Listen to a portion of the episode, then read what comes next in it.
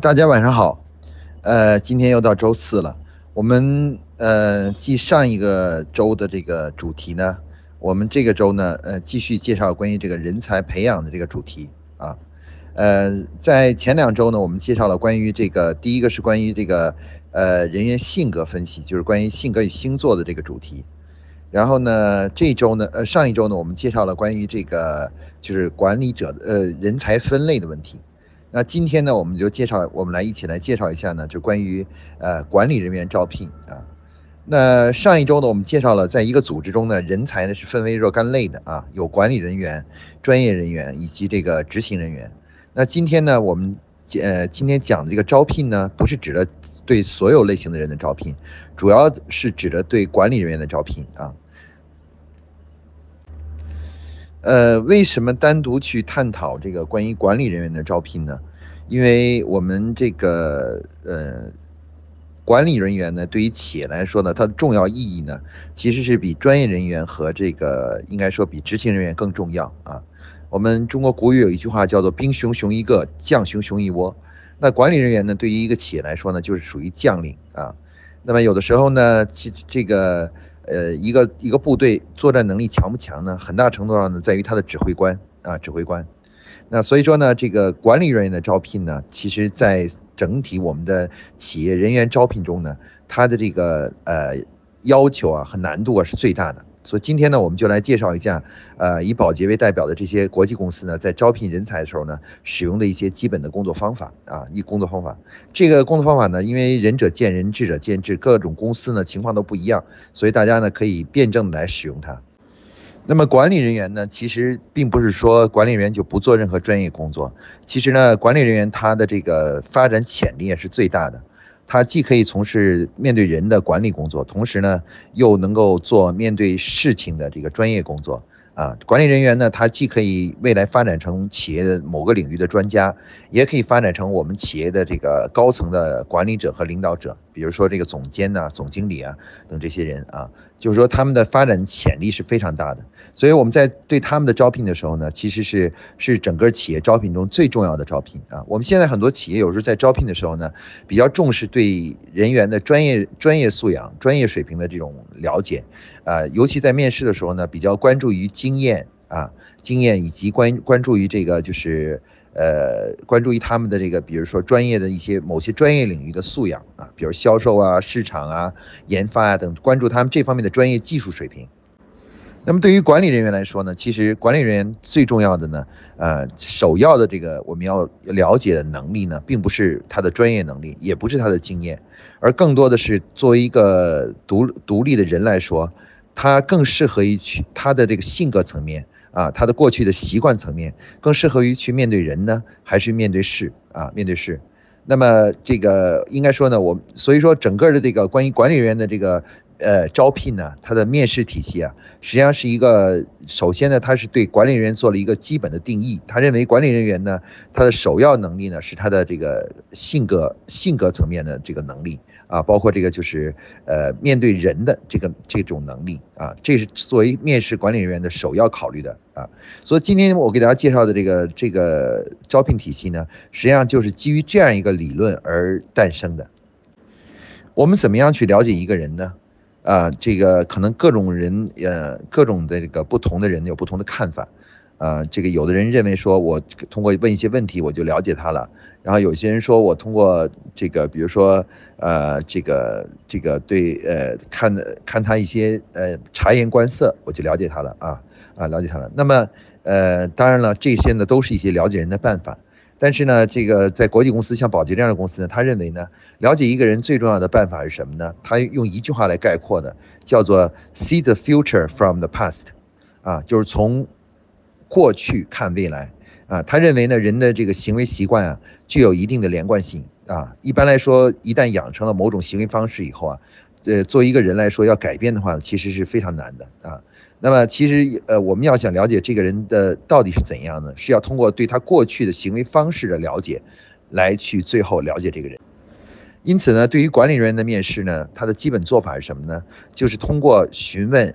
这个，当我们做面试的时候呢，这个就是呃，通过这个呃询问，这个他在过去，这个就是过去的呃生活中的某些呃具体的工作或者生活中的案例或故事，让他叙述这个讲述这个故事啊。我们通过这个讲述这些故事呢，来去去了解这个人啊，了解这个人到底适不适合做管理工作啊，管理工作。那么这也就构成了我们说的一种。呃，比较独特的面试方式啊，它不像我们一般的企业见面问说，呃呃，问比如说你为什么要到我们公司来工作呀？你你对你对这个行业了解多少啊？啊等等，用这样的问题来去问，而他采用了一种让他进行自己讲故事的方式来去了解这个人的性格。因此呢，今天我们讲这个管理人员素这个招聘中呢，呃，其实招聘中第一个最重最重要的一个就是呃关于这个面试问题。啊，面试问题呢，就是呃，我们在面试的时候呢，采用的基本的面试模式呢，就是由面试官呢，呃，向这个这个被面试者呢提出问题呢，而且这个问题的问法呢，是要求一定是以这个说，请你讲述一下啊，你在过去的生活和工作中，你比如觉得自己很有成就的一件事情啊。呃，你觉得对自己这个成长最有帮助的一件事情，啊，对你自己个人的，对你最对你来说是最大的一种一个就最有挑战性的一个工作啊，你印象最深刻的一件事情啊，然后等等啊，用这样的问法来去引导这个被访者呢讲一个故事啊，讲过去生活，讲述回忆，呃，过去生活中发生的一个故事，用这种方式来进行提问啊，那这种问法呢，就是。呃，它的特点呢，就是说，呃，不需要这个回答者呢做任何假设，啊，只要专注于回忆自己的过去，啊，讲述过去发生的事情就可以了，啊，所以说这个呢就比较呃比较容易呢，就是呃怎么说呢，比较容易呃就是回答啊，就是不需要他呃，我们并不考量一个一个一个一个。被面试者现场的这种即时的过过多的去考量他的即时反应能力啊，有的时候我们看很多企业这个啊所谓面试题呢啊特别注重那个一个人呢在当场的这种快速反应能力。但是作为一个管理者呢，其实我们对他的要求呢，很重要的是深思熟虑，对很多事情呢，就是要求呢要仔细思考，并不急于做出回答。所以这种呃快速反应能力呢，其实并不是管理人员呃非常就是最重要的一些素质。因此这种问法呢，它的问法特点呢，就是要求他去回忆啊，基于回忆去详细的讲解一个故事啊。那这个这是整个嗯招聘过程中面试的一个最重要的问法啊。当然，除了问法以外，下面呢，我们就来谈谈关于内容啊。就是说，嗯，如果你这样去提问的话，他就会给你一个回答，给你一个回答以后的话呢，那你在这个通怎么样通过这个回答，呃，比较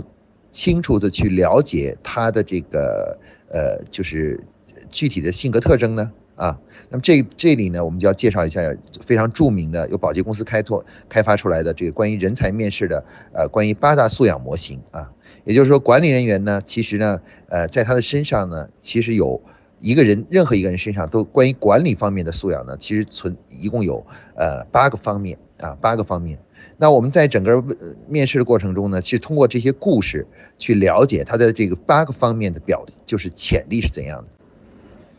呃，八大素养法呢，其实是一个非常著名的工作方法，已经被保洁公司使用了将近八十年了啊。在八十年中呢，呃，应该说，呃，大批的优秀的呃管理人员呢，通过这种方法诞生啊，而且呢，不断的呢，呃，又呃又被培养成啊，继续新的面试官再去面试新的管理者啊。它是一种，它实际上是一种非常重要的管理文化的一种传承啊。那这种这个模型呢，是当时呢是跟美国的，呃，是跟欧洲的一个著名的这个呃实验室呢联合研究，心理实验室联合研究出来的啊。那么呃，非常的简简练和概括啊，概括。而且呢，这种方法呢，它又被整理成了一个非常量化的方法，就是每个每个面试者呢，可以达成很快达成共识，而且分数呢打的也都是不是不是很感，不是用感性的方式来打分的啊。那么这种方法应该说是非常值得大家借鉴的。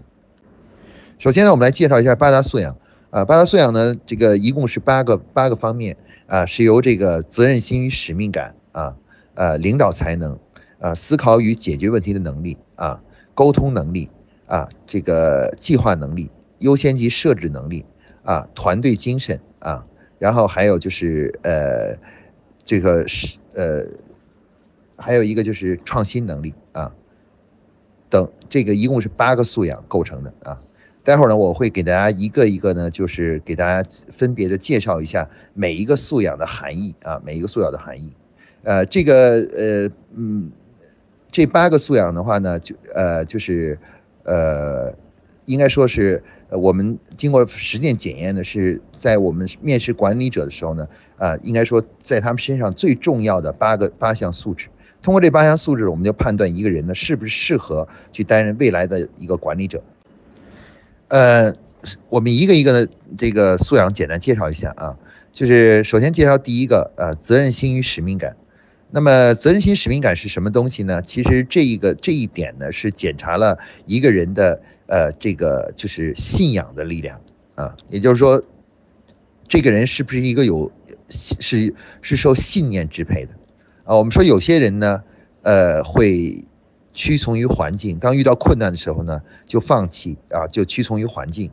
那有些人呢，面对困难的时候呢，会勇敢的这个冲上去。那他们之间的最大区别是什么呢？就是关于信念的力量啊。那有些人呢，信念力量是很强的啊，我们就应该说把它称为叫念力是很强的。那有些人呢，信念力量就比较弱啊。那我们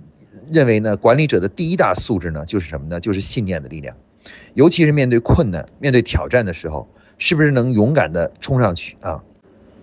呃，甚至呢是当大多数人都反对，或者是呃大多数人认为一件事情根本无法成功的时候，那么如果他认为这件事情是正确的，是不是要去做啊？比如说呃，可以很简单的说一下，如果街上有一个老太太呃摔倒的话，那么大多数人都认为可能是一个嗯不能去扶，你知道吗？因为会被讹诈的。那么，你要不要去扶啊？因为这是有风险的，有可能以后确实被讹诈。那你到底扶还是不扶？那么这个选择其实没有什么对与错，它只它只是一种什么呢？只是一种信念的力量而已。就是你到底坚信哪一种信念啊？那么即使大家都都不都不同意，你是不是要去做啊？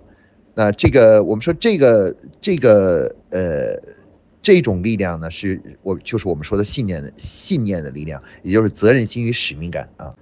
这个能力是管理者第一大素质，也是也是作为人来说成功的最重要的因素啊！之前我们的课程中曾讲过，就是在那个我们讲的讲述电影呃《至暗时刻》的时候，我们就曾经说过了，信念是人类成功的关键之一啊！如如果没有呃坚定的信念，即使有很好的方法。也不能够真正保证，就是一个人能够真正取得成功。所以说，我们管理者的面试中呢，就把这一条呢作为面试管理者的最重要的一条啊，排在了第一条啊啊。他我们在听这个他讲述故事的时候呢，呃，主要去观察他有有没有这样的点啊，比如说啊，当别人都认为一件事情行不通的时候啊，或者别人认为都认为一件事情都是认为是风险很大的时候，那。他是他，如果这件事是我们认为是对的事情，那他是不是应该去做啊？他要不要去做啊？其实，呃，这个这个素质呢，最重要的一点就是看，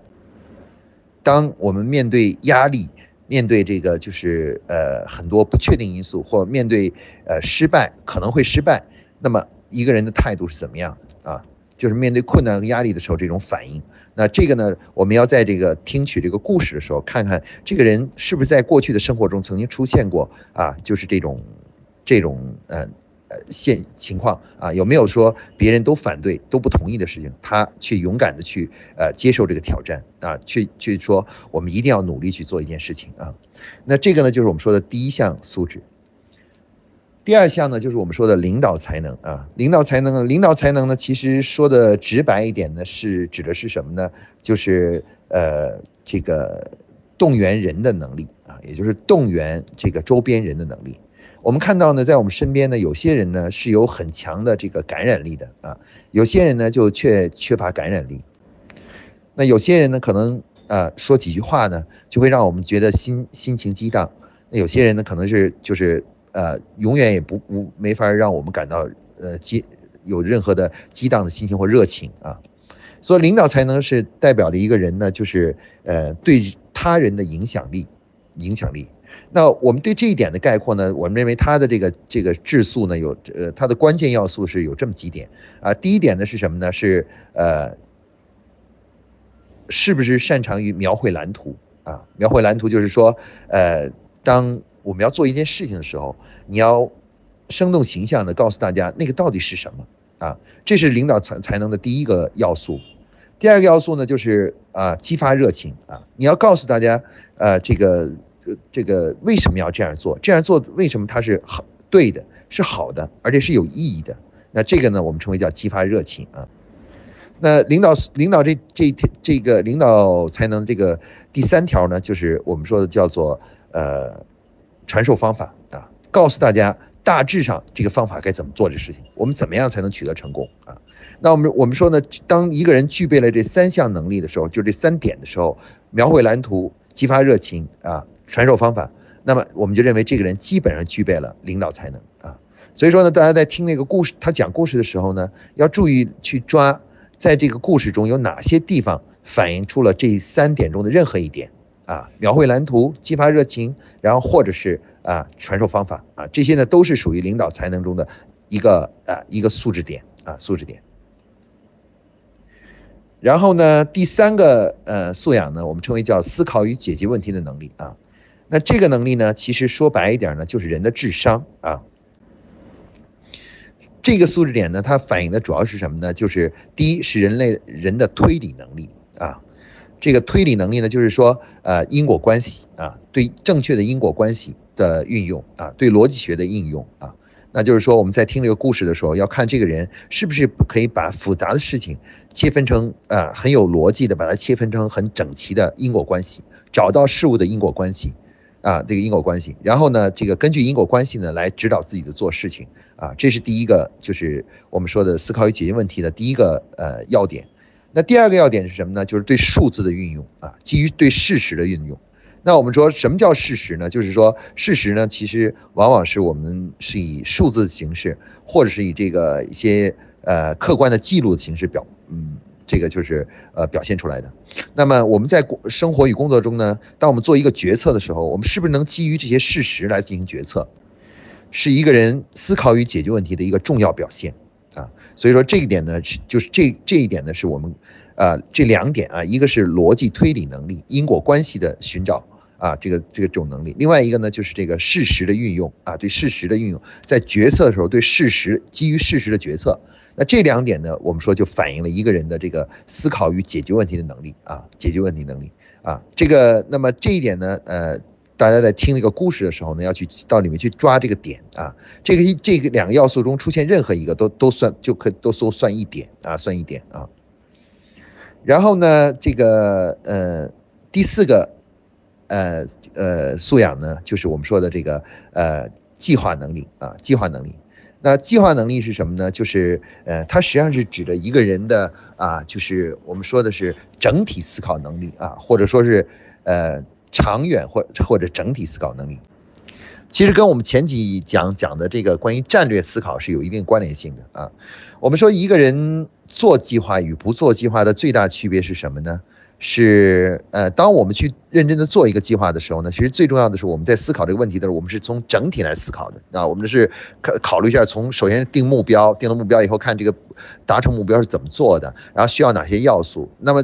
我们一旦去做计划的时候呢，其实我们是要求自己呢，在思考问题呢是要相对来说比较整体啊，或者呢是比较长远啊。我们会设定一个相对长长远的目标来做一个事情。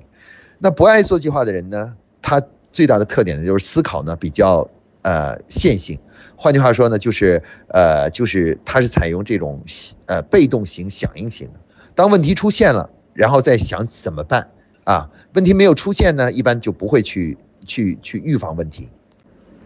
所以说，计划能力呢，其实反映了一个人的这种呃整体的长远的思考方式，也就是战略性思考方式啊。那如果一个人呢，能够就是当思考问题的时候呢，每次都去首先定了目标啊，先定目标，再来定啊，怎么怎么去这个就是做一个事情。那这个呢，是做一个人的计划能力的一个非常重要的体现啊，就是首做任何事情都要明确的目的和目标。啊，目标，啊，然后第二个是什么呢？就是当做了这个目标以后，他还必须要有一个行动方案，或者我们说的说是一个啊，叫做这个达成这个目标的具体的路径啊，路径啊。那有目标，有路径啊，那么就一当一个人做事情的时候，总是能够啊，先立先设定好目标，然后呢再去思考这个路径啊。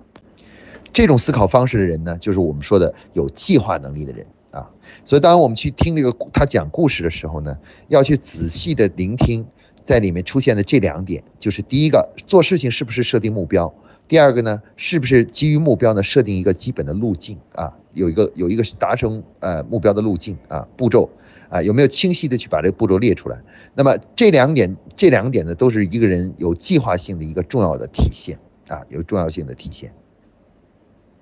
呃，这是第四个啊，这个素养点啊。那第五个素养点呢，是这个就是呃优先级设置能力啊。啊，优先级设置能力呢，就是一个呃，应该说是呃英文的叫做 priority setting 啊，它实际上是指的我们人类的在思维方式上的另外一种重要能力，就是取舍能力啊，取舍能力。那我们说呢，这个将欲取之，必先予之。呃，学会放弃啊，学会面对多种选择的时候，啊，为了能够达成最重要的那个目标，学会放弃一些目标或放弃一些呃既得的利益，啊，然后去为呃这个呃舍小取大，那么这是一个人类人的非常重要的素质啊，人一个人重要的素质。那么这种这个这个就是呃这个这种能力素养的最重要的一些特征特质是什么呢？第一个呢，就是什么呢？就是呃，总是啊，这个能够知道，在做每一次抉择的时候啊，都不是追求完美啊，而是而是什么呢？而是这个把找到那个最主要的、最重要的东西，把它作为目标，而放弃一些呢，就是呃边缘的、不太重要的东西啊，就是呃通过舍弃一些东西而获得一个东西。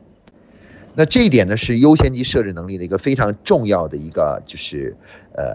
呃素质啊。我们看他是不是会学会为了重要的东西而放弃一些东西啊，不追求这个所谓的完美啊，就什么大事小事都是最最佳状态啊，最佳状态啊呃。然后呢，另外那个优先级设置能力呢，就是什么呢？就是能不能够呃这个呃对环境和局势有一个清晰的判断啊判断啊，知道呢就是怎么样。这个通过对环境和局势的判断呢，能知道这个事情到底是重要的，呃，哪些事情是最主要的啊？因为有些事情呢，可能在某一种环境下是比较重要的，换另外一种环境呢，就是就就是这个可能是呃就是不重要的啊。那每一那么优先级设置善于优先级设置的人呢，总是能够根据环境的特点来知道现根据环境的分析，然后找到现时现刻最重要的事情是什么。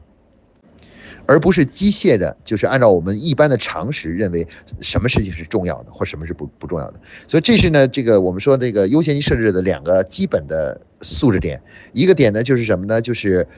是不是善于能够取舍或者放弃啊？为了重要的东西而放弃一些东西。第二个呢，就是能不能够找到重要的东西啊？根据当时局势和环境的分析，找到重要的东西。我们在听那个他讲故事的时候呢，我们要主。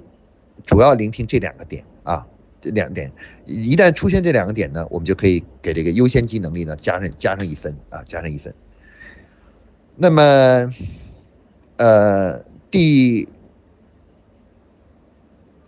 六个这个素养点呢，就是我们说的这个沟通能力啊。沟通能力呢，其实是呃这个我们说呢一个人呢与他人的一种交流的水平啊，交流的这种能力。对于沟通能力来讲，我们用三个素养、三个点来进行了概括，就是沟通人一个人的沟通能力呢，从三个方面、三个细的呃素质点呢可以看到啊。第一个是什么呢？就是主动聆听啊，因为沟通嘛，最重要点就是不能都是自己来说啊，一定要去听别人讲啊。那当别人发表意见的时候，一定要认真的去听别人的这个在讲什么啊。这个是我们说沟通能力的第一个重要的素质点。第二个是什么呢？就是换位思考，啊，换位思考是什么意思呢？就是能够呃，在听别人的时候呢，要耐心，而且要呃，慢慢慢慢的把自己带入到对方的那个环境里面去，了解对方为什么会做出某种决定或者是判断啊，判断啊，要基于对方的那种呃思维环境去来理解他为什么会这样想啊，会这样做啊，这样做。那第三个呢，就是什么呢？第三个素质点呢，就是求同存异啊。当你完全了解了对方在想什么的时候，那下面应该怎么做呢？那做下面的做法呢，就是应该啊，先把双方共同的东西找到，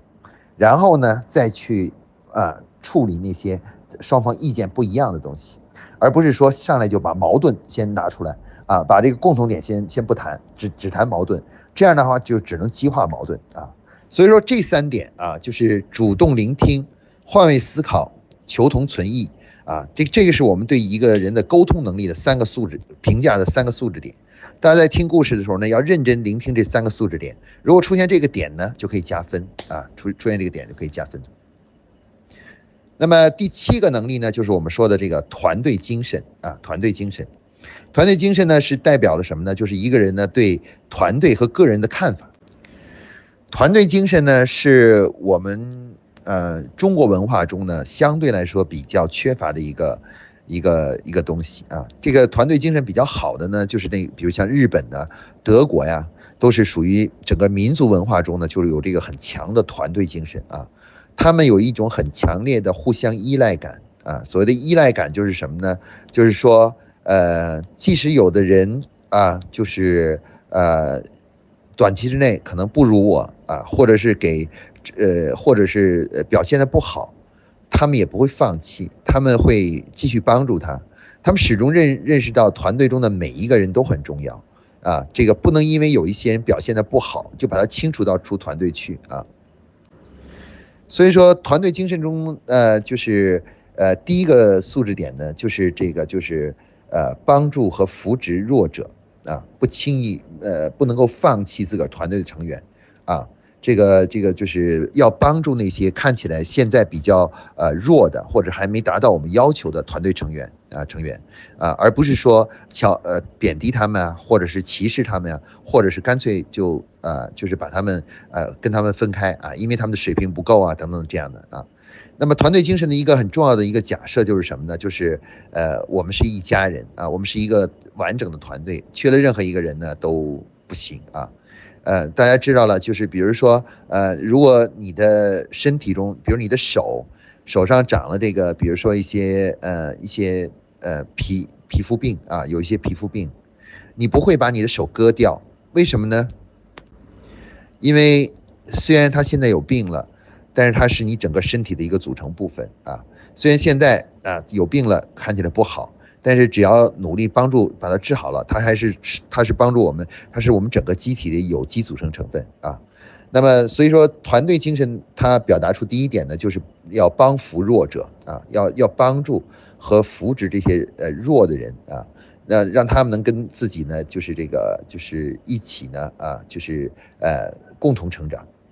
然后另外一个素质点呢就是什么呢？就是大家共同去。啊，这个承担这个叫做荣誉啊。当一件事情做好了的时候呢，哎，就是这个不是说啊，这个这件事成功都是因为我个人的，要多把团队呢呃拉进来，然后要理解呢，我们身做成的很多很多事情呢，都是因为整个团队的努力而做成的啊。所以在外国人的演演讲中呢，大家注意。啊，不管哪个明星啊领奖的时候啊，他都要说我要感谢我的家人、我的妻子、我的丈夫、我的同事等等等等。为什么呢？因为呃，这个，因为这就是一种团队精神的体现。因为你要知道，一个任何一个人的个人成功呢，其实从根本上来说呢，都是呃周边人和你共同一起的成功啊。所以说这个呢，就是我们说的团队精神啊。那第八个素养点呢是什么呢？就是我们说的创新能力啊。那创新能力是什么呢？其实创新能力呢，是以指着一个人呢，呃，就是自我的这种突破能力啊。自我突破呢，从是由是由两个方面组成的啊。第一个是什么呢？就是呃，自我反省啊。因为一个人的人一个人的成长呢，很大程度上呢是呃，你能够具有自我反省能力。因为你自我反省了，找到了自己觉得做的不好的地方以后啊。你才能改进，那改进对于你自己来说就是一种创新啊，所以说自我反省能力呢是创新的一种体现啊。这个孔子说“吾日三省吾身”啊，就为什么要三省吾身呢？其实只有通过反省自己，才能够知道自己哪些东西呢其实是可以改，还可以还需要改改改进的啊，改进的。所以说，能够不断的反省自己，其实是创新的前提。那么对于创新来说呢，这这是一个素质点啊，就是不自我反省啊，自我反省其实创新的一个基础。那第二个是什么呢？第二个呢，就是呃，就是要从某种意义上来说呢，要呃承认自己的这个呃，应该在某些的无知啊。我觉得人类之所以能够不断成长，正是因为人类承认自己无知啊，因为你只有承认自己无知了，你才会去探索。你探索了呢，才会有创新啊！创新，所以创新精神呢，其实它有两点，一个是自我反省能力，第二个呢就是什么呢？就是承认自我的呃承认自己的无知啊，正视自己啊，正视自己啊。那另外一种是另外一个是什么呢？这个我们说创，很多人会理解创新能力是一种奇思妙想，就是说这个人脑子里总是灵光一现啊。其实这不是真的创新能力，创新能力的这个这个创新的这种能这这里我们说的创新能力呢？主要指的是一个人呢，是不是能够自我的突破啊？自我突破就是通过自我反省啊，通过正视自己，然后呢，然后呢，最终呢去改变自己啊。那么创新能力的第三个呢，就是什么呢？就是呃这个习惯的养成或者是改变啊。那我们通过一个人呢，是不是能够去改变或养成自己的这个呃习惯？来看看一个人是不是能够有创新和突破的突破的这种这种这种意识啊，因为大家知道，对于自己来说啊，可能对于别人来说无所谓，但是你对于你自己来说，你只要能够改变自己的一个不好的习惯，其实对于自己来说就是一个很大的突破和创新了啊。如果你能够呃建立一个好习惯，其实也是一个突破和创新啊。所以我们要从这三个角度呢，重新去理解创新这个精神这个含义。那这是创新的三个素质点啊，三个素质点。那好了，讲完这个八大素养以后呢，我们可以看到呢，我们对这八大素养呢都进行了讲解。那实际面试我们怎么做呢？当我们去让我们刚才说了问问题，问的问题的方式呢是让他讲故事啊。我们可以提很在一次面试里面，我们可以提三个甚至五个问五个问题，要求他讲五个故事。啊，五个过去他生活中的一些，呃，他记记印象比较深刻的呀，啊，或者有挑战性的呀，或者他觉得有成就感的呀，或者他觉得很，呃，很值得骄傲的一件事情啊，我们要让他多讲一些这样，多讲这样的故事。那么，其实，在这些故事里呢，刚才我们所描述的那些东西呢，就会在那个故事里呢，就是，呃，会出现啊。那我们面试的方法是什么呢？就是如果你是个面试官的话，那你在听他讲故事的时候呢，你就要仔细的聆听他在故事中呢，啊，在八大素养中呢，在故事整个过程中呢，反映出的啊，表现出的这个这些素质点啊，素质点。比如说，他讲一个故事，说啊，他动员大家一块出去旅游，然后给大家描述了那个旅游的很好的场景，然后包括呢，这个旅游大家那种快乐的啊那种场景的话。那这就叫描绘蓝图。那我们在领导才能上呢，我们就会给他加一分啊，我们就就就是加一啊，一每一分呢就代表一个出现了一次啊，出现一次。那么如果他讲了五个故事，比如在领导才能方面出现了连续出现了呃五个故事里有三个故事里都出现了跟领导有关的这个素质点的话啊，那么出现三次的话呢，那他这一项能潜能的我们的分数呢就能得到满分啊，得到满分。那这个基本的面试的模式呢，就是这样的啊，面试的模式是这样的啊。那么整个八个素养点的话呢，我们的做法是每个评每个考就是那个考呃面试者呢，都是呃去在听他讲讲这些事情的时候呢，都是去记录啊那些事情中反映出的这个八大素养中的这个素素质点啊素质点，每发现一个呢就记录一下。每发现一个呢，记录一下啊。任何一个素养点呢，如果发现出现了，在他故事中出现了超过三次的话，那么就可以这个素养点就可以给满分啊，没有给满分。那么如果是多人面试一个人的话呢，大家都使用这种方法的话呢，哎，等等面试完了以后呢，大家可以互相交流一下啊，你听到的这个点有几点，我听到的点有几点，然后大家对一下啊。这样呢，可以互相弥补一下啊。大家有的时候会认为说，我们三个人面试他，就是要去呃，嗯，从多个角度去看这个人啊，看这个人啊。其实事实上是这样的，我们应该我们说三个人面试呢，从在我们这种面试模式中呢，实际上是呃，为了防止一个人有的时候有些重要的东西没看见或没发现。比如说有人讲故事的时候讲到一个跟这个比如说计划能力有关的一个点，但是这个人因为当时可能一走神一走神就没有记录到，没记录到呢，就就可能另外一个人呢就注意到了啊。三个如果是三个考官一起来面试的话呢，哎，就可以把这个人身上各种各样的素质点呢都找到啊，找到。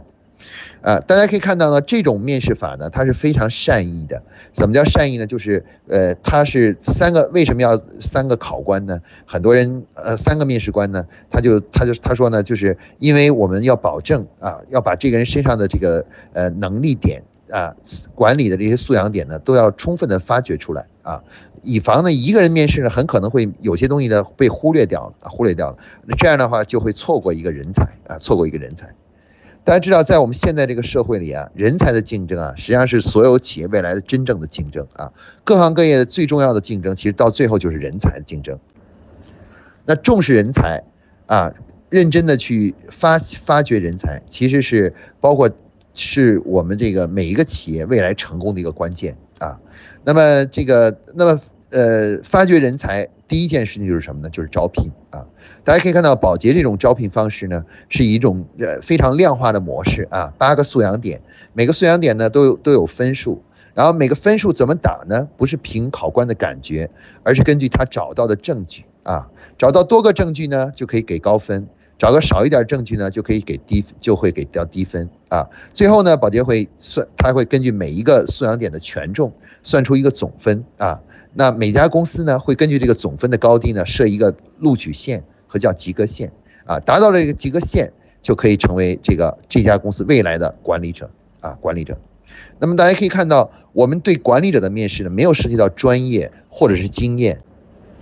我们更关注的是一个人的行为方式啊，和他的思维方式、行为方式和做事的模式啊。我们认识到呢，就是其实管理者的面试，他认识到呢，管理者所要求的能力呢，并不是。局限于经验，或局限于这个，就是呃，他的这个就是呃，他的这个，比如说学历啊啊，或者是他的这个就是呃专业水平啊等等这些东西啊。管理者的更多的是什么呢？是他为人处事的方式，为人处事的方式啊。那么我们现在很多企业在招聘的时候呢，如果因为没有区分认真的区分管理者和这个执行者或者专家，所以在招聘的时候呢，往往采用了呃非常呃杂乱的这种面试方法。啊，大多呢，很多时候都是凭感觉啊，都是凭感觉。即使是列出几个点，其实每一个点的这个评价呢，也是凭感觉给的啊。各个考官凭着自个儿的感觉给出来的啊。那这种方式呢，其实是呃被验证的是不太可靠的。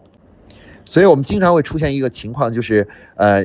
有有的时候我们会发现自己经过面试都觉开始面试都觉得很好的一个员工，进到公司以后呢，却完全跟我们想象的不一样。啊，有的时候呢，我们觉得你面试的时候差点被刷掉的员工，啊，但最后进了公司以后呢，却成却表现得非常的优秀啊，为非常的优秀啊。那刚才保洁所提出的这种面试方法呢，面试管理人员的方法呢，它实际上是建立了一种相对来说比相对来说比较客观的啊，比较呃，应该说比较公正和客观的，它屏蔽了很多要素，比如说呃，这个呃。嗯，比如说有的时候面试官看到一个长相很漂亮的女孩子，就倾向于啊雇佣她呀，啊那那个所有的面试官如果都是男的的话呢，漂亮女孩就会容易被选中，等这一系列的杂七杂八的干扰因素啊，干扰因素啊，那么呃真的把这个面试的关键点呢放到一个人的能力上啊，为人处事的能力上。